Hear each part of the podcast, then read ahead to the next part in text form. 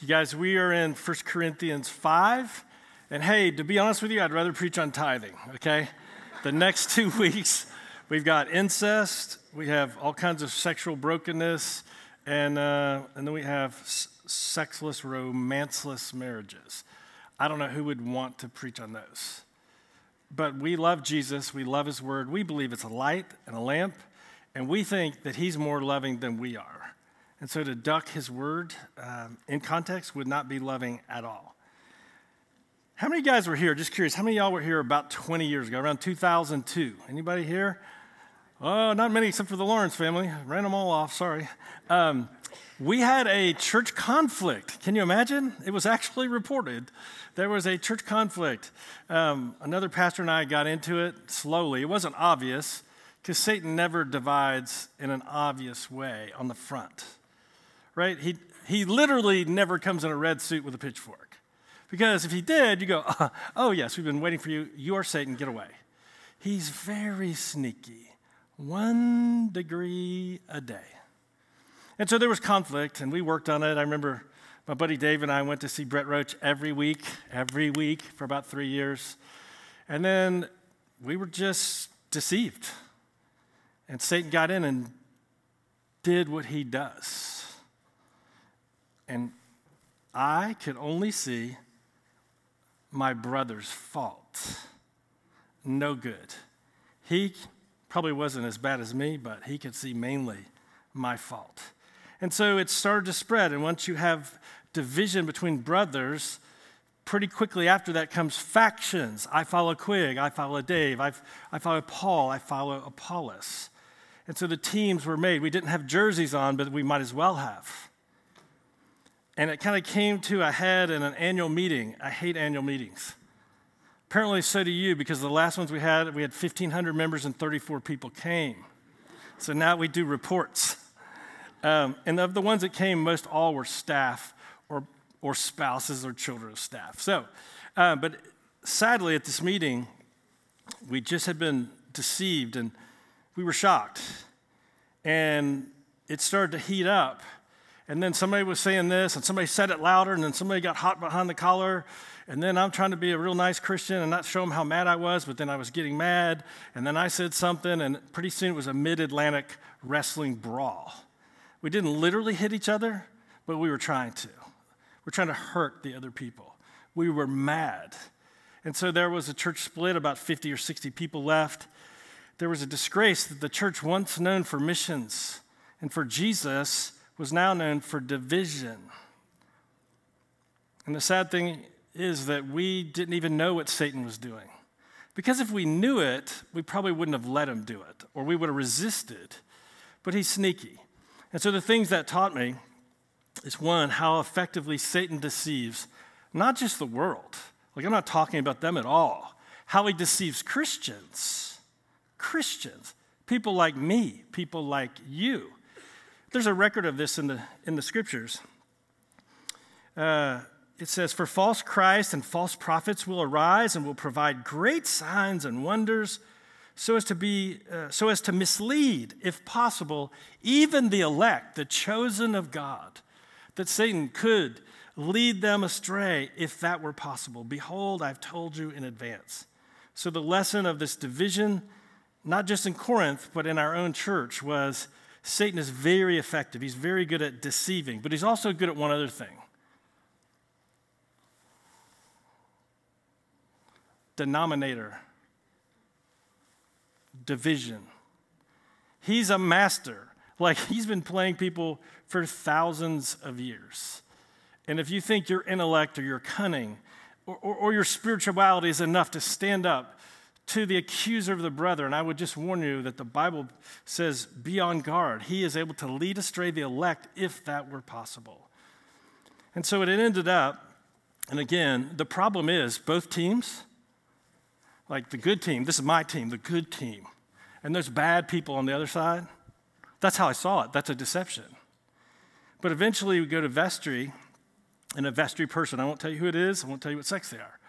A vestry person read a scripture to us. It was actually 1 Corinthians 5. That's how I never forget it. It basically said, You're all sexually immoral, idolaters, swindlers, schemers, et cetera, et cetera. And it says, with such a man or woman, don't even eat. And so the person said, I will no longer have fellowship with you. I will no longer eat the Lord's Supper with you. And the person got up and left the room and left the church. Now, pardon me, if I'm being honest, I saw red. I just got mad. I'm like, how dare you, you hypocrite? Why don't you pull the beam out of your own eye so you can see clearly to pull the speck out of my eye? But then there's another part of me that thinks, well, if I'm honest, she's not really wrong. If I'm honest, I should have said, You show me those things that are wrong with me, I can tell you a lot more. Like with the things you're throwing at me, those stones, like I can tell you a lot worse things about me. But there was division. Now we want to go in now and see how Paul handles um, immorality and division, and we're in 1 Corinthians 5. So it goes. It is actually reported, it's actually reported that there is sexual immorality among you and of a kind that is not even tolerated among the pagans. For a man has his father's wife, and you are arrogant. Ought you not rather to mourn? Let him who has done this thing be removed from among you. And the first part we gather here is that it's actually reported. I remember Chuck Murphy citing a scripture verse. One of our old bishops said, What's whispered right in the eaves will be shouted from the rooftops. A little birdie told me so. And often the little birdie is a church person. It is actually reported by Chloe's people. Here we're seeing a little birdie did his job. I think they were church people. They were giving Paul an account of the not just the division and the spiritual pride, but the immorality of the church he planted. And so he's saying, Yep, hey guys, got the report card, and the truth is, there is gross porneia, sexual sin amongst you and your mind can go to one particular sin or sexual porneia, sexual porneia is this. Sexual sin is this. Any type of sexual relationship outside the covenant of marriage between a male and a female. And the problem with being the preacher is that I don't know a single person who can get up here who could say, I've never sinned sexually. And you might go, Well, I've never had an affair, I've never had premarital. Well, what about here? What about here? Jesus said, I tell you the truth, if you look at a woman with lust, you've committed adultery. So the problem is, for every person that would step to a pulpit, every person that would teach them to obey everything I've commanded you, we're all sinners. And so the easiest thing is just go, ah, I don't want to, I don't want to do that, Lord. Because they'll just say you're a fraud, you're fake. But Paul, knowing that he was a sinner, brought correction because he had a, enough love not to focus on his shortcomings, but to focus on that person's need for restoration. And so Paul says there's sexual immorality. Now, what type of sexual immorality does he cite here? I mean, there are lots of ones he could have chosen, and more come later. But what particular sexual offense or sin is happening right here in the church right now? What's going on? I give you, I give you a hint. It's in uh, 1 Corinthians 5 1. It says, For a man has his father's wife. A man has his father's wife. Now, what's not clear is, is he, is he saying like the man is having sex, ongoing sexual relations with his mother? Could be. But in English, the way I would read it, is it sounds like he's having sexual relations with a stepmother. But actually, if you read Leviticus, Jesus says, You Pharisees, you don't even know your own word. You think you do, but you don't know it. I would say it doesn't matter. It doesn't matter if the man's having sex with his mother or with his stepmother. If you go to Leviticus, the book of mold and mildew, um, it says this Leviticus 18, 7 and 8. You shall not uncover the nakedness of your father, which is the nakedness of your mother. She is your mother, and you shall not uncover her nakedness. And verse 8, and you shall not uncover the nakedness of your father's wife. It is your father's nakedness that you are uncovering. Now, some of you, all you heard that is, he said, nakedness like a southern redneck. And some of you say, that's not the right way to say that word, naked. It feels good saying it naked. The right way to say that is naked. But I didn't grow up in Michigan, y'all. We say naked in the South. Friends, the point is that this man was sleeping with his father's wife. And God in his law had said, don't do that. That is not a way to, as Tim Keller would say, to experience human flourishing. That is a road that leads to death. And I actually love you guys enough to say, put up boundary guards and go, no, that's not okay. It's not okay. No. Much like you parents would tell your little boy or girl, don't stick your finger in a light socket. Don't play in traffic. So the Lord is saying, hey, this is not a way to experience the kingdom or human flourishing. And so he calls this man out. And he says, verse 2, Are you Corinthians not arrogant? Ought you not rather to mourn? Like you guys think so highly of yourself. Can you not see the spinach in your teeth? Can you not see the hypocrisy? You guys are, you guys are sinning so boldly that even the pagans are blushing. Doesn't it say that? It says, you have a type of sexual immorality in your church that's not even tolerated amongst the pagans. I was thinking of my fraternity, and we thought we were Animal House, and we kind of were. But could you imagine a bunch of Christians at UVA sinning so badly that the sinners, lost pagan dogs in my fraternity, go, Oh, I wouldn't have done that. Oh, that's bad. So that was what was happening. A man was sleeping with his father's wife. And Paul says, Hey, let this man be removed. Let him be removed. Now, when I read that at first, I think, dang, that sounds very, very mean. That does not sound loving and kind. And we all know Jesus is loving and kind. Therefore, who am I to throw a stone at somebody else? But what if we could all acknowledge, yes, we all sin, every one of us. But the Lord has told us, you who are spiritual should restore somebody in sin gently. That means you actually have a role, not for those outside the body, but for those in the church. The Bible says, let, um, what does it say, Timmy? Begin with the household of God. Let judgment begin with the household of God. Isn't that awesome how God gives you verses when you need them? So, Anyway, the man's doing something terrible. And we can all agree, isn't that terrible? Look at it, he's having sex with his father's wife. Glad I'm not like him. The thing about that verse is it can kind of insulate you and go, that's an easy dog to kick. Glad I'm not like him. I'm on the good side. But then we see other sins mentioned later in 1 Corinthians. And he goes, he says, verse 3, he says, For though I'm absent, I, am not literally in Corinth right now. I'm somewhere else doing the kingdom work. I'm not with you in body, but I am present in spirit. And as if present, I've already pronounced judgment on the one who did such a thing, i.e., the man who was having sex with his father's wife. Paul says, I've already pr- pronounced judgment on him. And when you're assembled in the name of the Lord Jesus, and my spirit is present with the power of the Lord Jesus, you are to deliver this man to Satan now you're like, whoa, whoa, whoa, that's a little harsh. Why would you hand a brother over to Satan? I wouldn't want to hand my enemy over to Satan. But the point being, the Lord knows when somebody is rebellious and continues in sin, not, not a one off or two off, but when they continue in sin, they become slaves to that sin. And it's like they don't even have the power to see it. Often, they don't have the power to fix it and they get stuck. in the loving response, no matter how nice you are, you're not nicer than Jesus.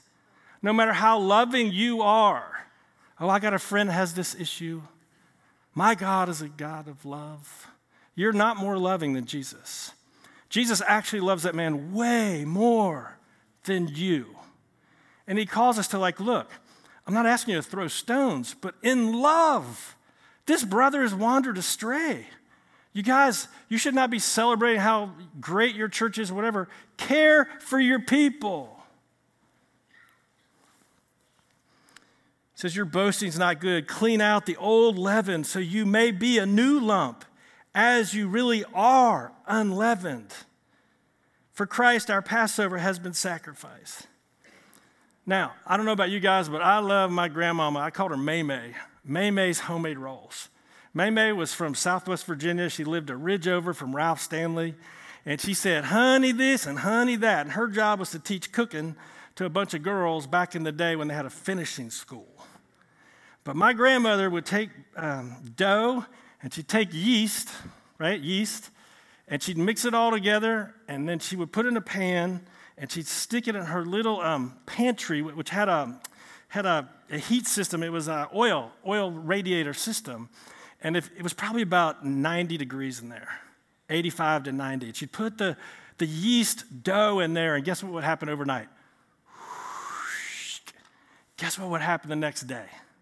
She would take them out, put them in the oven, cook them, slather them with butter, and I would eat every one of them with a cold glass of milk.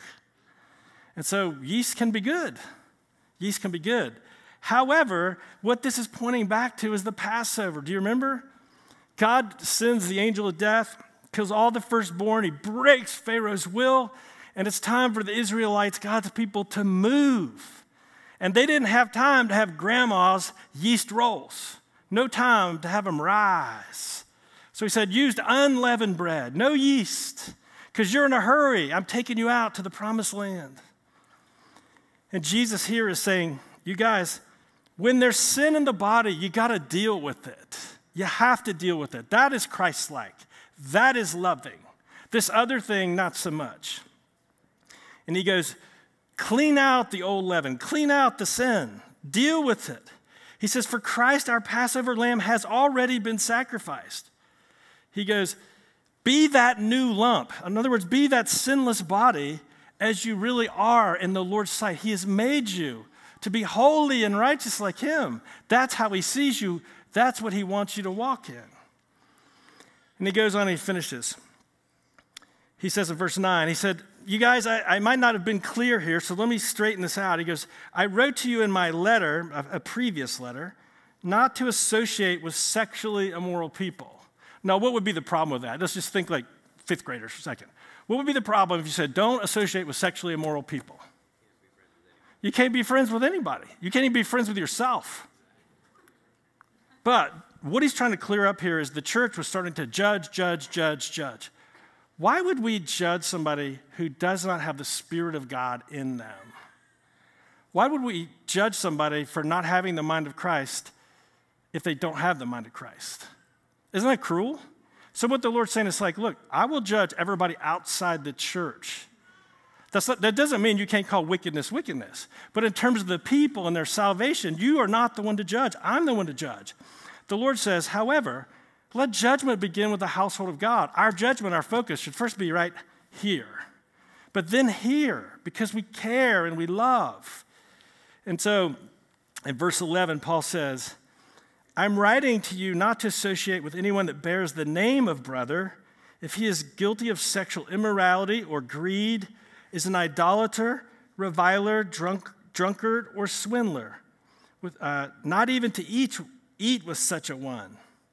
For what do I have to do with judging outsiders? Is it not those inside the church you are to judge? And again, friends, at the end of the day, if you use that list, who can stand there and say, I've never done any of those things? But that being acknowledged, like Paul says, I'm the chief of sinners. That being acknowledged, we have a job to love our brothers and sisters in Christ and to do what the Lord says. You who are spiritual, restore your brother gently, but restore him. See, I read in a commentary, and I think it's true. It says, the more fame somebody has, the more wealth, the greater the chance they will never experience church discipline. But somebody who's poor, who doesn't have any power, influence, oh, those are the ones we're going to hone in on. Because if we hammer them, nobody's going to really care. But if we hammer this person, we might lose money or influence as a church. So, friends, what I want to encourage us to do is this to learn. You probably have never struggled with this variety of sin, having sex with your father's wife. However, the call here is to uh, look at any place we see a brother or sister going off the path and to say, in love for them, I cannot any longer be silent. I can't let the fear of my own brokenness prevent me from loving them. I can't let the fear that they're going to turn against me or not like me uh, prevent me from, from loving as Jesus would love. And so, what we get from 1 Corinthians 5 is don't judge those outside the world. Let judgment begin with the household of God. Father, if there's any harmful way in me, search me and try me. And lead me in your everlasting way. In the name of the Father, and the Son, and the Holy Spirit. Amen.